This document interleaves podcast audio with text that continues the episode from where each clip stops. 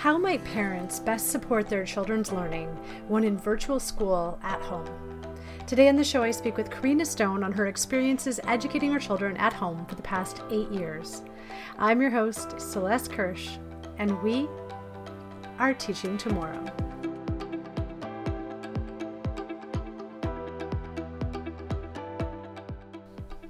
Regardless of your day job, if you are a parent of young children, chances are high that right now you are taking on being your child's teacher as their regular teacher is doing their best at educating them through a screen. While it is amazing what educators can do through Meet or Zoom, we know that in-person learning just can't be replicated through a screen. With Ontario's recent lockdowns and for some places continued school closures, many parents are tasked with navigating the flow of their child's day with their own work situation.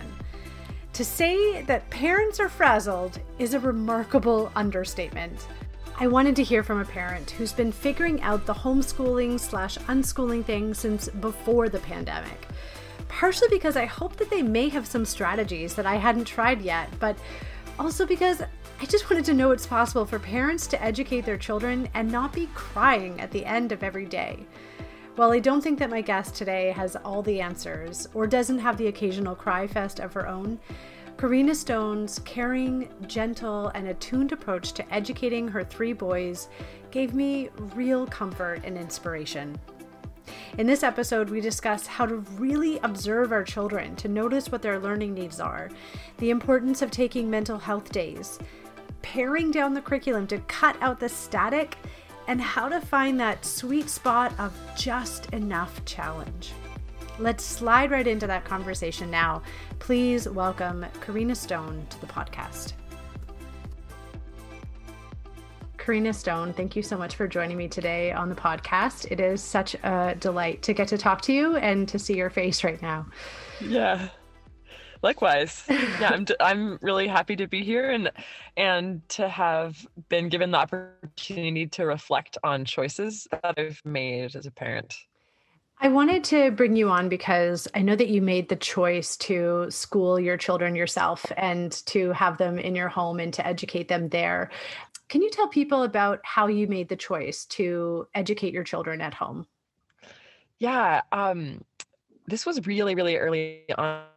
In fact, I think back to when my first child, who's now almost eight, was three weeks old and nursing in the middle of the night.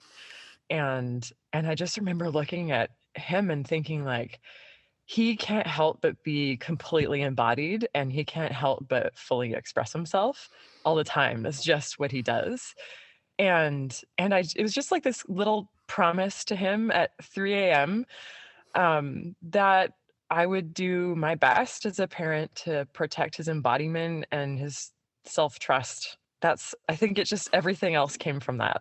And and that evolved over time to, you know, and really supporting our connections with nature. We ended up moving closer to nature and supported how I would respond to him and to his little being and as a, as a child. And then as he grew, and um, it led me to being really interested in Montessori methods for, um, for working with kids, and w- mainly, you know, not interrupting children and letting them guide their interests, and teaching through teaching through modeling and teaching through teaching versus like teaching through correcting.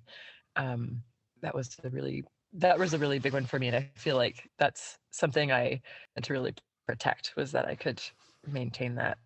With my first child, I became interested in Montessori methods um, for educating and guiding kids, and especially um, the the approach of like not interrupting kids and giving kids time and space to get absorbed, and um, teaching by teaching and modeling versus teaching by correcting, and and also teaching like one one skill at a time, and really allowing them to develop one skill at a time and using materials that kind of innately allow them to do that.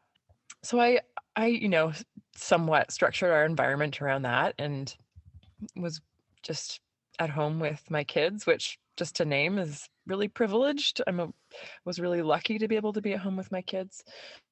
And, and then, you know, over time, what I started to notice was my eldest child was engaging really, really creatively with materials and, and the stuff in the home and, and in ways that I didn't expect. And over time, with, in constellation with a lot of other things, we learned that he was autistic.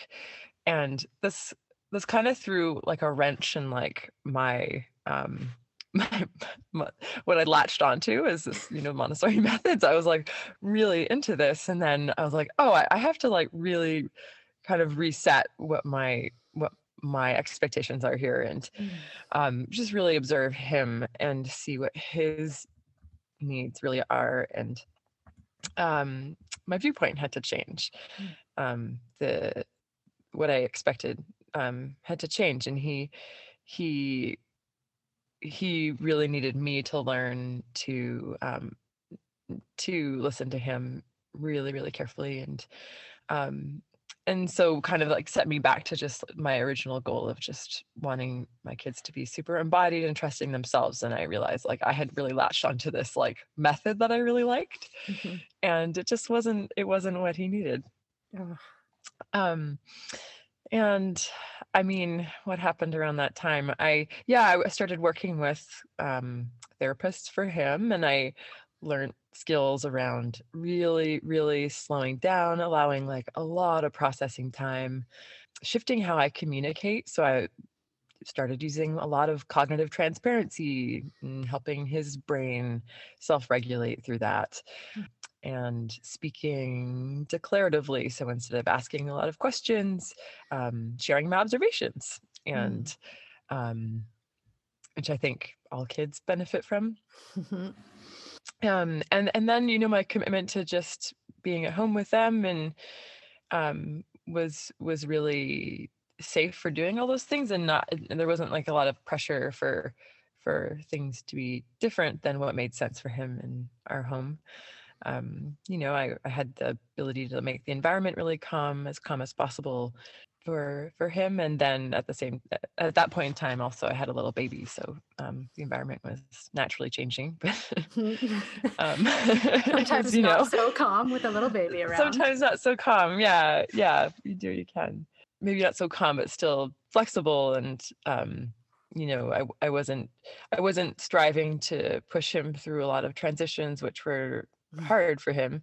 I was able to be in the home and, and respond to his needs.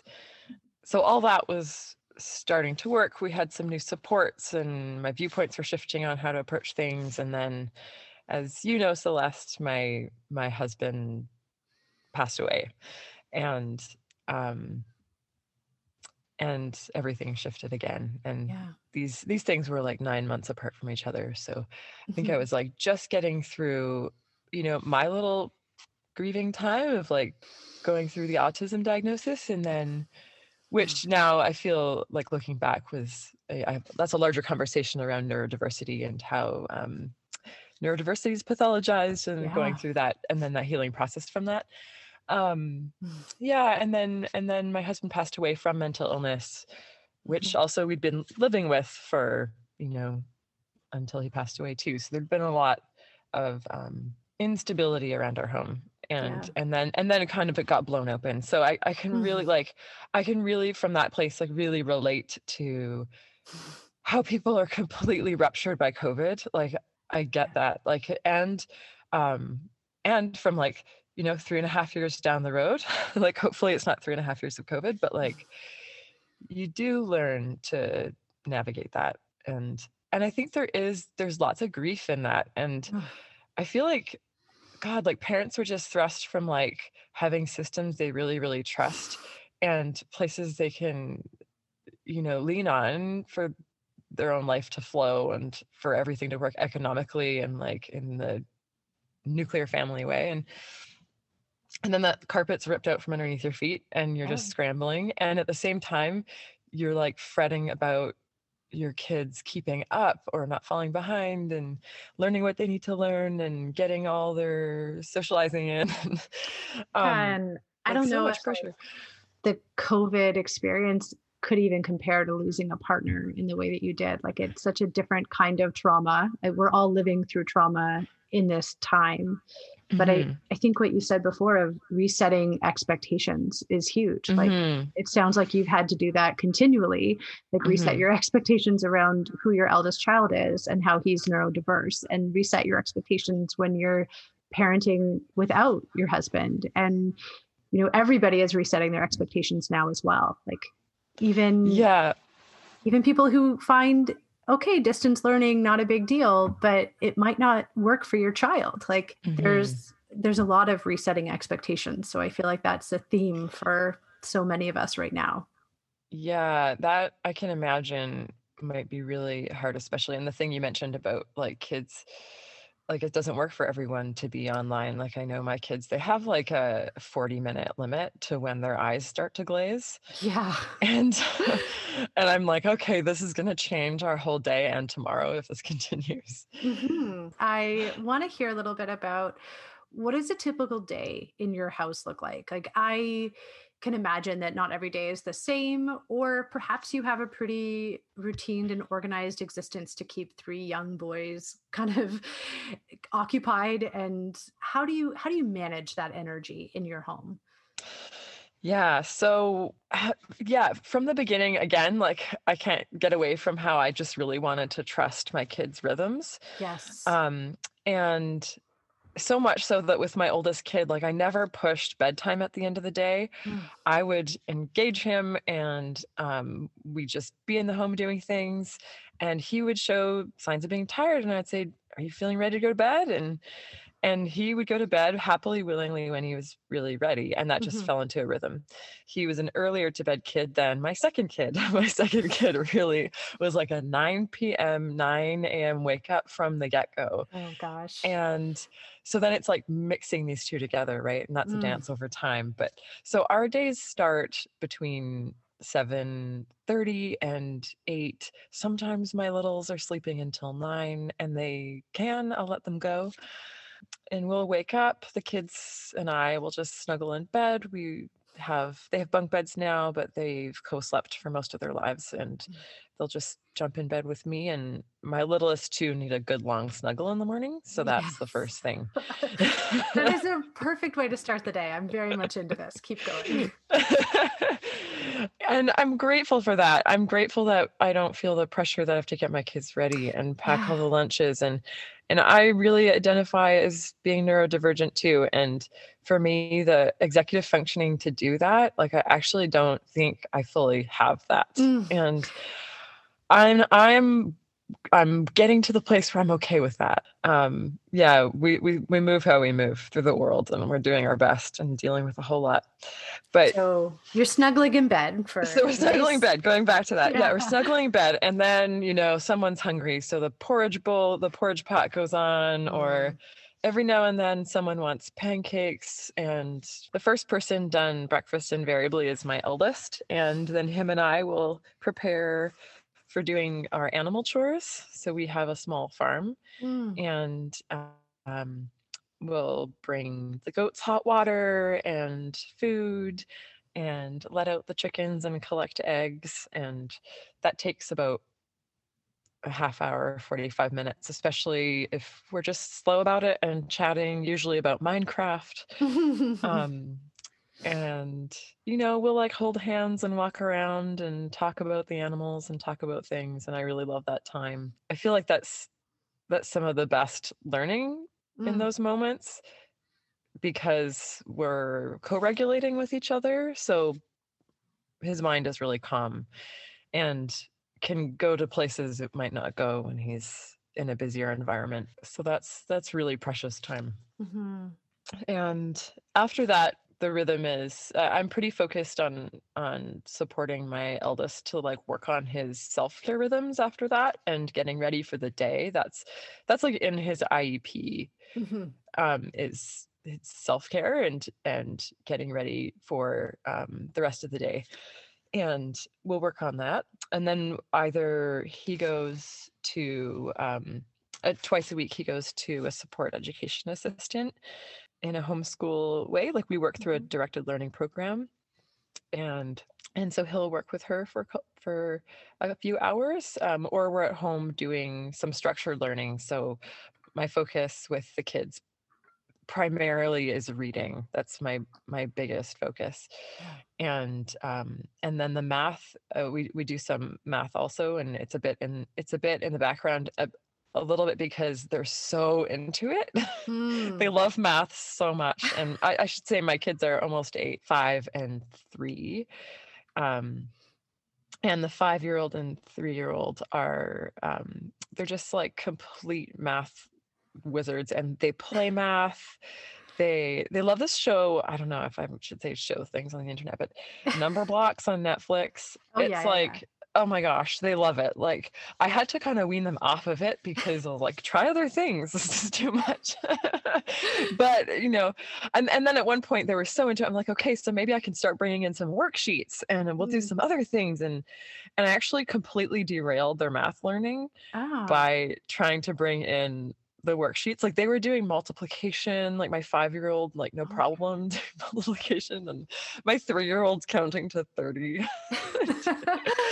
And so I just, you know, so they, they do that. And we also, we follow, there's a program called I X L that we subscribe to through the directed learning program. And we, we lean on that as um, a support for some of the, the math goals, which sometimes they'll do on a tablet, and sometimes I'll extrapolate it into like real world examples um, in the kitchen or, or just in conversation.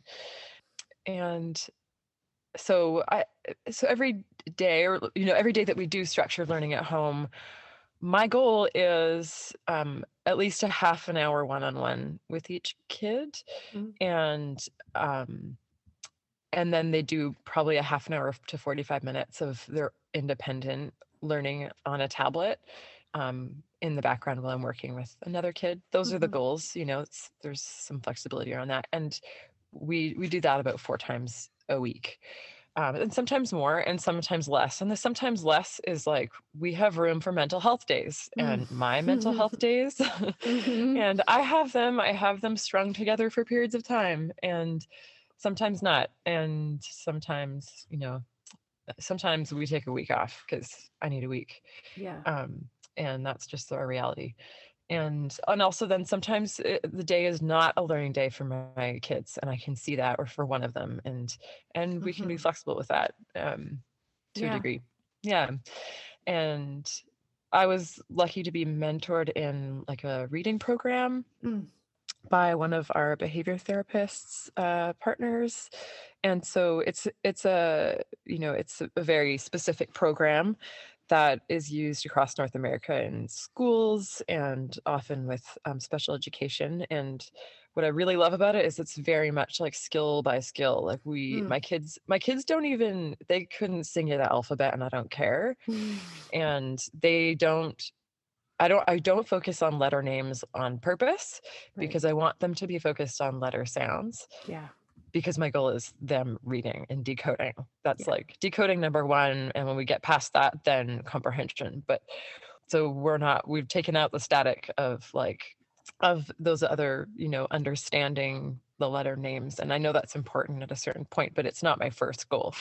And, um, I'm really happy with that. And I'm really happy with seeing where they're getting. And um, even my kiddo, who I was really stressed about being able to do this with him, like he's really doing it, and he's, mm. he's, we're getting there. Mm. Um, so anyhow, that's our structured time. Is it kind of it looks like that. And my littlest, my, meanwhile, I'm doing more structured things with the biggers. My um, three-year-old is doing puzzles. He's, mm. he's completely a puzzle guy. It's really yeah. cute.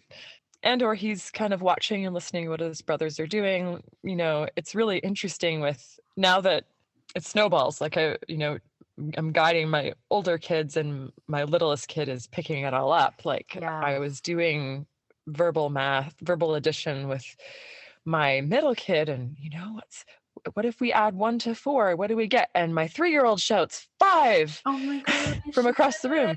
And I, I and I was like, oh, and it caught me by surprise. I was like, okay, what about five and one? And across from the room, six.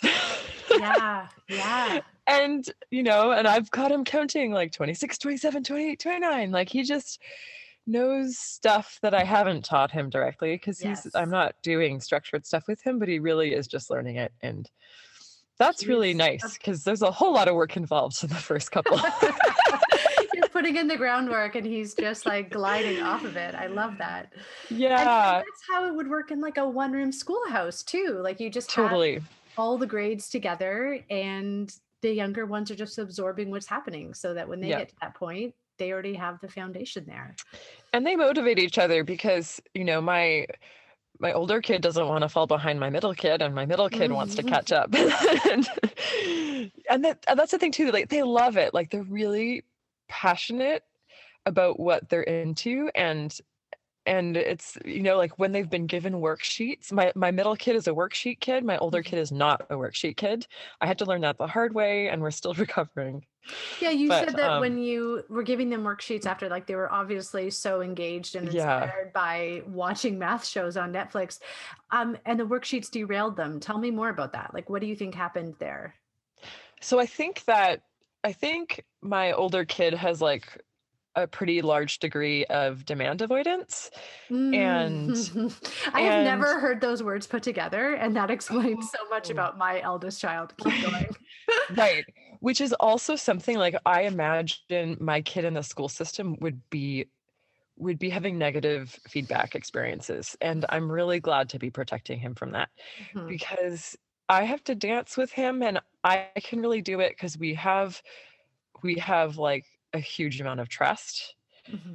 and I can be flexible with him too. And there, it is a dance.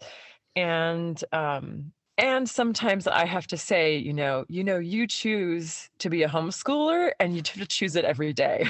Mm-hmm. That is a line I use. I don't use it every day because you don't have to be a homeschooler every single day, at least four days a week. But, mm-hmm. um, and you know, that's not, that's not rigid, that is flexible, but I, I, I dance with, with the demand avoidance, and the worksheets presented a very specific expectation and it was too concrete for him. Um, and I could see that. I was like, okay, you know what? And we talked about it. Like this, this isn't working for you. And this is something I thought, and this is, yeah, just also to model, like in terms of like cognitive transparency, this is something I do a lot with my kids. Like I can say like, I was really thinking that maybe this could be a way that you could like sit down quietly with your brother and do some, do some work together and have some focused time without me talking. And, you know, learn, learn in a different kind of way, but I can see that that's not working. And so let's talk about what, what works better for you. And for him, it's like talking about things out loud, doing things together, learning through doing. And also, you know, this I X L online program actually does really work for him and okay. he's, he's really into that. So, um, you know, there's, there's lots of different aspects, but I'm really happy that, um, he doesn't have to, um, he doesn't have to internalize any shame around, um, the demand avoidance. I mean, mm. not that he doesn't internalize any shame. I'm, I can't control what comes out through me unconsciously or subconsciously, but, um, but I imagine it's far different than it could be. And not in front of an entire class and the tension yeah. of like having to work with X amount of teachers that are all kind of giving him the same energy. Like, I think that it is really different coming from one parent than an entire school system. Sure. And then it also doesn't turn into attention seeking behavior yeah. by default. Yes. I say this, yes, with like so much awareness for, you know, how my own child is interacting in J K. And yeah, I, I really can relate to that on so many fronts. Mm-hmm. Yeah. I, I mean, such respect for teachers. Like, wow. Yeah. Wow. It's such a big job. Yeah. I mean, but I think, you know, part of the reason why I wanted to talk to you is that I find it, you know, many parents are now parenting and educating their children, and that like that energy of trying to find that balance between, okay, we actually do need to practice this skill and backing off is really delicate. And mm-hmm. teaching your child any skill is hard. Like we tried to teach my eldest son to ride a bike this summer, and it is really, you know, there's a lot of emotions involved. So for what you're doing right now, yes, mm-hmm. all of us should bow down to teachers, of course, but what you're doing is you know, really complex and really hard. So I have so much admiration for how you're figuring it out. Yeah. And people figure it out in so many ways. And, um, you know, unschooling versus more structured learning. Like, I like to think we do a mix of both. And I brought in more structure on purpose from seeing where my kids just needed more support. And um, I'm really happy with those choices. And mm-hmm. also I like to leave space for their interests to lead to, you know, to snowball and lead to other things. Um, yeah. Yeah.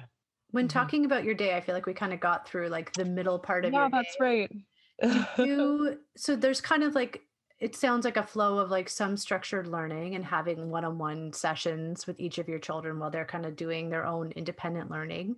Yep. Um, when you kind of get to like, I'm sure you find the different point at different days where you're like, okay, we're done doing formal learning right now. In the back of your head, are you trying to bring in concepts as you're making dinner with them or as you're doing like your evening routine? Like, how does the second half of your day flow?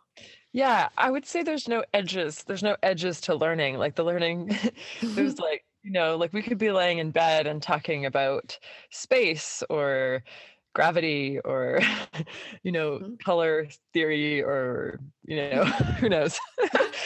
um, all kinds of things like how goat babies come to be. Yep. Yeah. You know, we breed animals. We have lots of science involved in our days. We talk about fecal samples and parasites and like all kinds of things that are involved. Yeah, with just typical family conversations. I love typical it. Typical family conversations. And I mean, my background's in, um, well, I'd like to say like health and anatomy as a chiropractor. So we talk mm-hmm. about body stuff. And that's just all woven in. I'm like, I'm a geek. And so it comes in. My co-parent's a geek. So we can't kind of help but have lots of that. Um, in our life, the way it is right now, we have this little plot of land that we're developing to one day build a little house on. Mm. And so the kids are learning about, the kids are playing Minecraft, and also they're learning about actually how we take down trees and turn them into lumber. Yes. And then mill them into stuff to make, make things, you know, mm-hmm. um, they're learning about so many processes and steps and, um, yeah, you know, we're in nature a lot. We, I like to spend our af- afternoons outdoors, weather provided. My kids are pretty sensory sensitive. So if it's pouring rain, we're not outside. Mm-hmm. for the most part.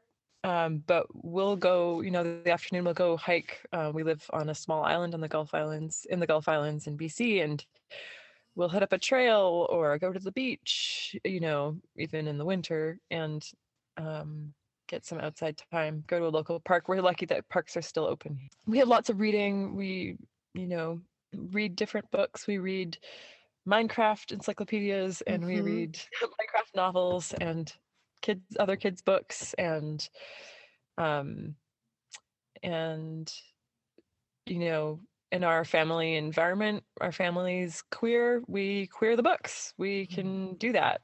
Um, we can take adventure, not adventure books, um, about that are using, you know, she, he pronouns strictly, and we can use different pronouns. We can mix it up. And yeah, it's I, I, nothing's missed out. Like I, I, I don't miss anything with my kids. Like they're difficult moments.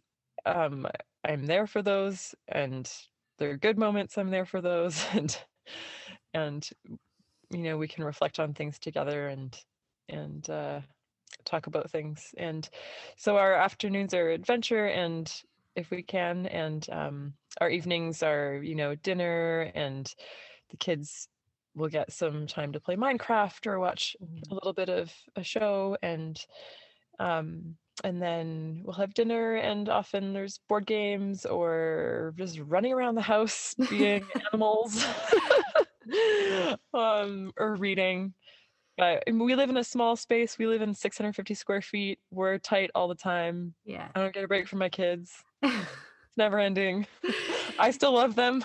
Yeah, that's, I mean, impressive that like you still have a really good relationship with them. I feel like it, I feel like a lot of parents and people who are in this lockdown mode right now are like, okay, this is great, but uh, we need a change up. Yeah, I mean, for sure. I, I have my moments. Like I have, you know, I have how I want to be as a parent, and then what really happens. And I'd say like I'm I'm doing pretty good eighty percent of the time, you know? Oh my gosh, that's a great percentage. You're crushing it if you're feeling good eighty percent of the yeah. time. I yeah. mean, the way that you're describing it, it sounds kind of dreamy. Like you're not oh. fighting your children. It sounds like, I'm sure you do sometimes, but for sure, for sure I am sometimes. Yeah. Able to go at the pace of life, and that you're able to, you know, not have to be anywhere at a certain time or feel beholden to like check in somewhere at a certain time. What are your challenges or dilemmas right now? Like, what are the things that you yeah. struggle with in this mode of learning? Yeah. I mean, I can't separate from that, like our family situation and my, my grief, my mental health, because that's probably our biggest challenge. Mm-hmm. And, um, you know, I have, I have times when I need my co-parent to take over, and um, I'm the one that does the structured learning more. And so that kind of gets set aside, and that's okay. Um, that's probably the biggest, the biggest challenge. Mm-hmm. And, um, and then also having a, having and maintaining a schedule that can work with that. That's, that's consistent enough because kids need that. And then also flexible enough that we can set it aside if we need to, or we can make shifts. Um, yeah, we were talking before about how I learned that my eldest does not learn best with worksheets, mm-hmm. and just the challenge of needing to dance around, like how best to support his learning and how does he learn best? Um, how do each of them learn best? And, you know, the, the other side to that is like, I, I really know what my kids' strengths are, and I really know where they're at. I really know where they're at, you know, like I, I know what sounds they have struggles to blend with other sounds when they're decoding. And like, that's really helpful. And I'm not, I'm not expecting more from them than they are exactly ready for. Mm. And so they're having pretty positive learning experiences. Um, Anyhow, that's not a challenge. That's a bonus. um, but, yeah, I think having having too many goals has been a challenge. Me, like I, I get lots of ideas. You know, like I was like really excited to teach my kids how to find parasites in a microscope, and like they're just not really ready to sit down and do that yet. Um, yeah. So that's something I have to set aside. um, And yeah, I don't know. I think, I think there's lots, I, I think, you know, uh, hmm, probably the greatest challenge are the outside pressures and mm-hmm. expectations and, you know, my own internalized pressures, mm-hmm. having gone through the education I did the way I did, and um, second guessing that I'm doing good enough and that I'm doing doing enough and uh that they're going to be okay um yeah. or when or if they want to go to school, mm-hmm. um which I I'm just open to what they need, you know, if that's what they need at some point, then that's what they need. Um yeah, so that that guilt and pressure that I I carry, you know, where I might try to like sneak in a bit extra, even though I can see that like they're kind of done. Yeah. Yeah. That little, that little like last minute panic. I can see that we're almost done. I'm like, come on, like two more things. Mm. And I'm aware through what I've learned with my neurodivergent kids support that like kids have an edge, and you can go to the edge plus one. Mm-hmm. And And if you go plus two, you went too far. Yeah. And then it has a negative repercussion of, you know, a negative association with that. So I, I like, I want to, I, I aim for the edge plus one. Mm. And that's also part of why I, I do have the phrase, like, you choose to be a homeschooler. There's the, I have to push that edge a little bit. So we can't just, I can't just respect their edge. I have to push them a tiny bit further.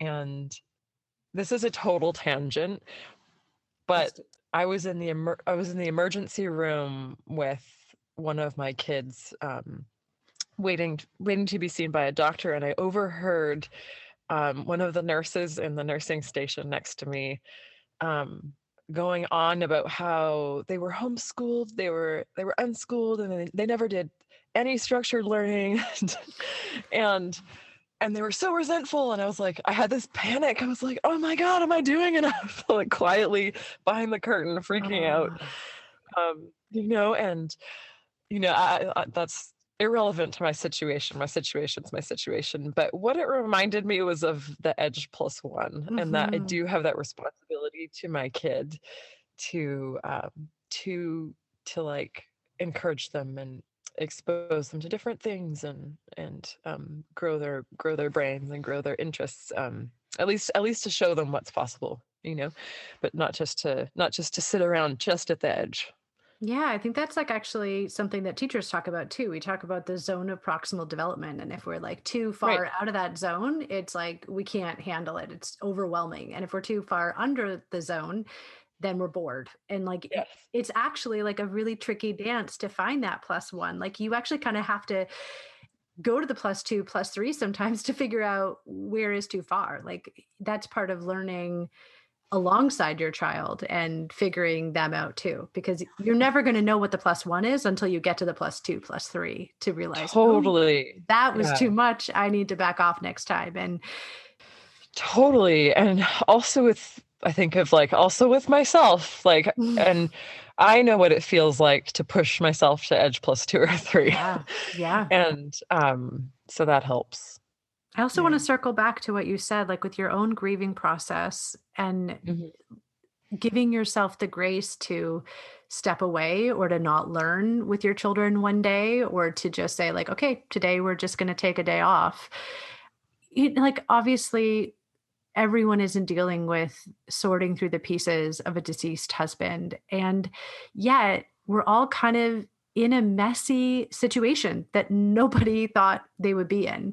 So I, I feel like I can really take something out of that, of just realizing that we need to protect our own mental health. We need to recognize where we're at. And if that means just not meeting your own expectations for a day or a week or whatever it is, I think that's really important. Like, I, I feel like, I don't know if maybe you would, but I feel like because you're going through the grieving process, you may be more aware of what you need.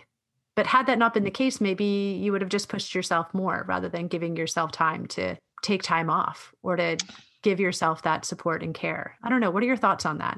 I think that's most likely. I I, I would have learned by pushing myself too far. And that's just me.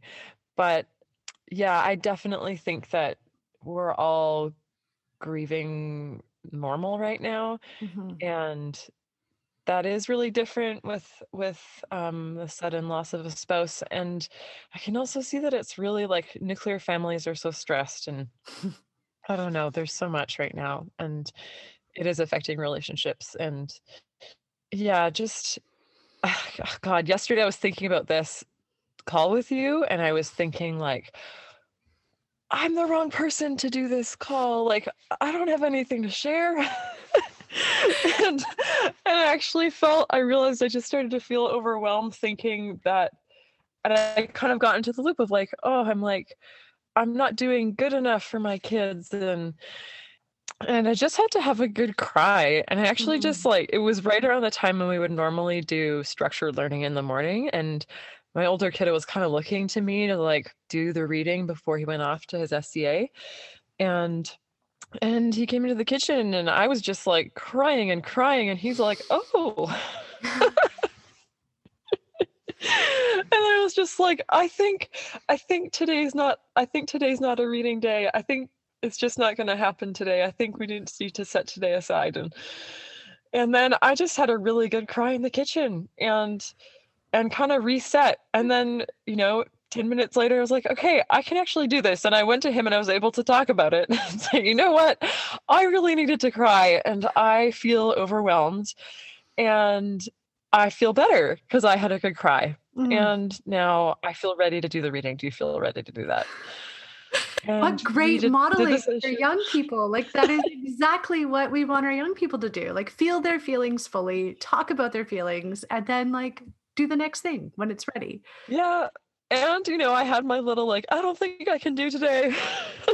I am then, so sorry that there. that was your feeling about this, because I see you as, you know, obviously you don't have all the answers, but you're doing something that so many parents are trying to figure out right now. And yeah. this is the life that you chose. And it is yeah. something that obviously you're figuring out as you go, but you know better than many people. And, you know, like, part of the thing that I'm struggling with as a parent, that, like, just hearing you talk about how you structure your day is, how do we learn to go at the rhythm of our young people? Like, I'm really struggling with the idea of a four-year-old going on to virtual classes. And I'm so lucky because this teacher is amazing, but it, like, I really don't think that a four-year-old can be expected to do virtual kindergarten. Like, that seems oh, completely it's so ridiculous. hard. It's so hard. And I just imagine, like, some kids, some kids can really do that, and some kids really can't, and I worry about that gap. Um yeah like the kids that need to wiggle around, you can't wiggle around and look at a screen at the same time, so what do you do? Like, I know sometimes my kiddo might be upside down in his chair, mm-hmm. and our reading lesson is continuing because I don't stop for that. uh-huh So they can read upside down if they need to. Yeah. But how do you look at a screen and do that? Yeah, I really feel for that. That's hard. Um, Describe a moment, a typical moment in your day of educating your children that brings you sheer joy. I think of this moment where there was just, like, this long pause with my middle kid, and I just let there be lots of space, because clearly that's what he was going to take. mm-hmm. And he's, he's a slow, he's a slow thinker, and he's a really deep thinker. And he just took this really long pause, and he said, "Mom, air touches everything." Hmm. Yeah. And he just blew my mind. It's just like, that was so great, and there was room for that. Yeah, I mean, seeing their joy at playing math, um, and I, I didn't, like, create that. Mm. They did that. That was amazing. Um, yeah, I mean, seeing yesterday, actually, my my oh, again, my middle kid, he asked me, he's like, "What?" What do you like the best? Uh, or what do you, what do you like the least? You know, Trump, the police, or ambulance? Ooh. And he had, oh, you know, he had his thoughts. He has, you know, our family ethics came out through that. Um, Wait, what did you answer? What did you talking- actually say? Well, I mean, he answered for me. He's like, "Trump, X through X through Trump," and I was like, "Well, you know." And then, and then he started talking about the police, and we have lots of conversations about police in light of Black Lives Matter, mm-hmm. and, you know, we talk about Black Lives Matter in a way that I feel my um, recovering from trauma children can emotionally handle. Mm-hmm. But um, we have talked about law enforcement, and we talk about our ethics through that, and how, you know, people make, there aren't bad people, there are people that make bad decisions, mm-hmm. and or have um, incorrect views because the conditions for their viewpoints have been incorrect, mm. have or have been difficult, have been challenged, have been hard. Um, anyhow, so he was talking about the police, and and and he was talking about how there's some bad police, and and then I was like, well, and, and then, and then he stopped himself and he said, you know, there's just people that make bad decisions. Mm. And, and I felt like, okay, this is like our family ethics coming out. And yeah. that's, that's real learning. That's the deep stuff. I mean, I was reading something recently on, um, recovering from one's own childhood, um, in order to be able to show up for your kids. Mm. And,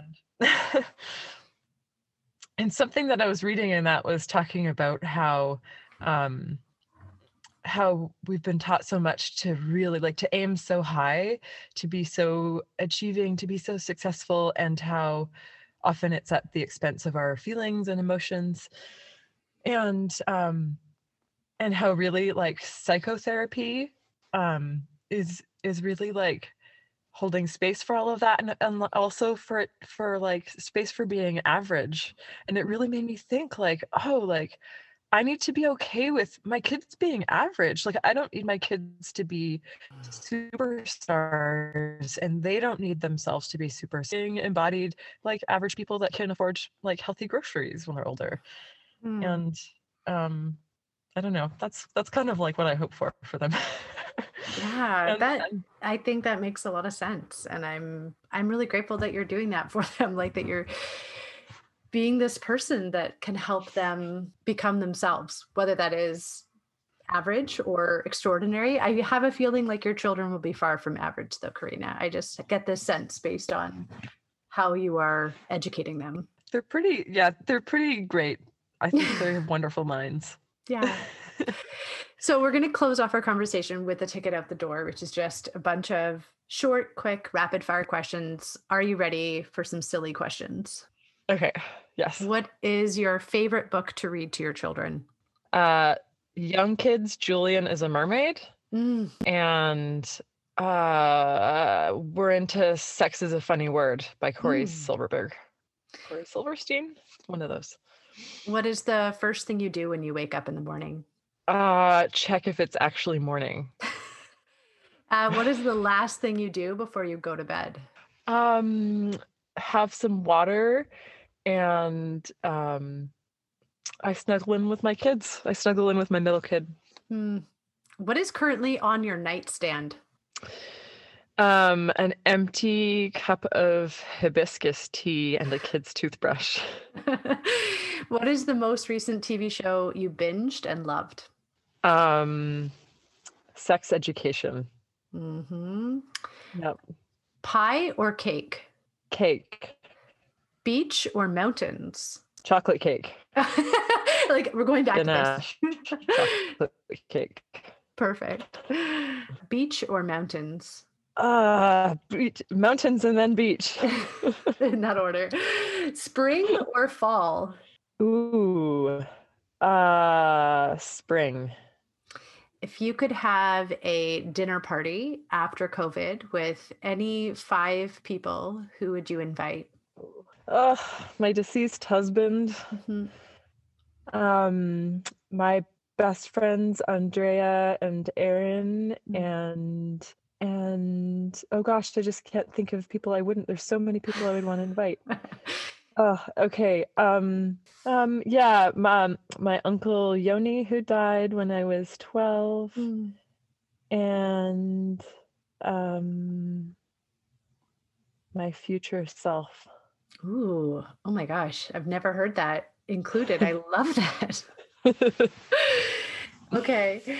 Uh, what is your favorite thing to snack on throughout the day? Bugles.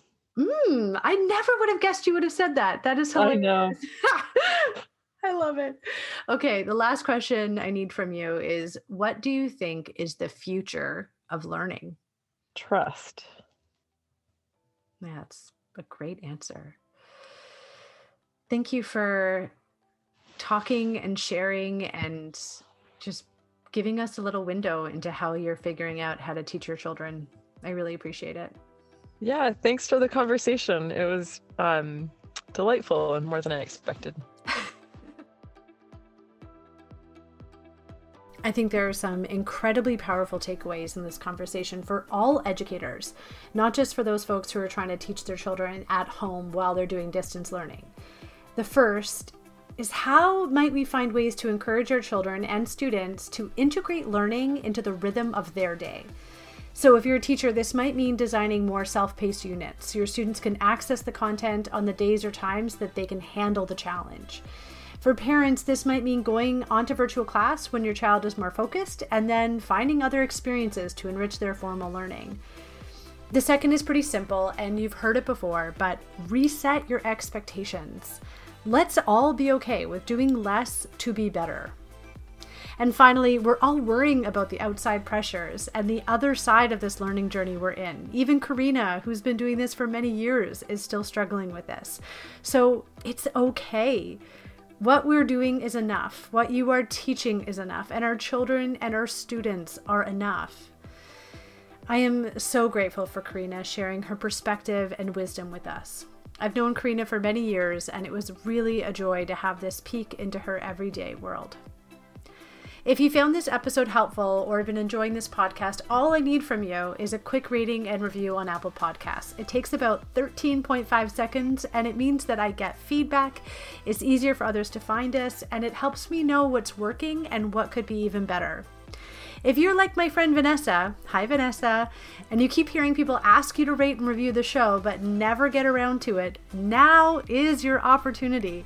If you're listening on your phone, you can do it right now, like right now, right now. That's all the time we have for today, folks. Keep trusting your instincts, and remember, we are teaching tomorrow.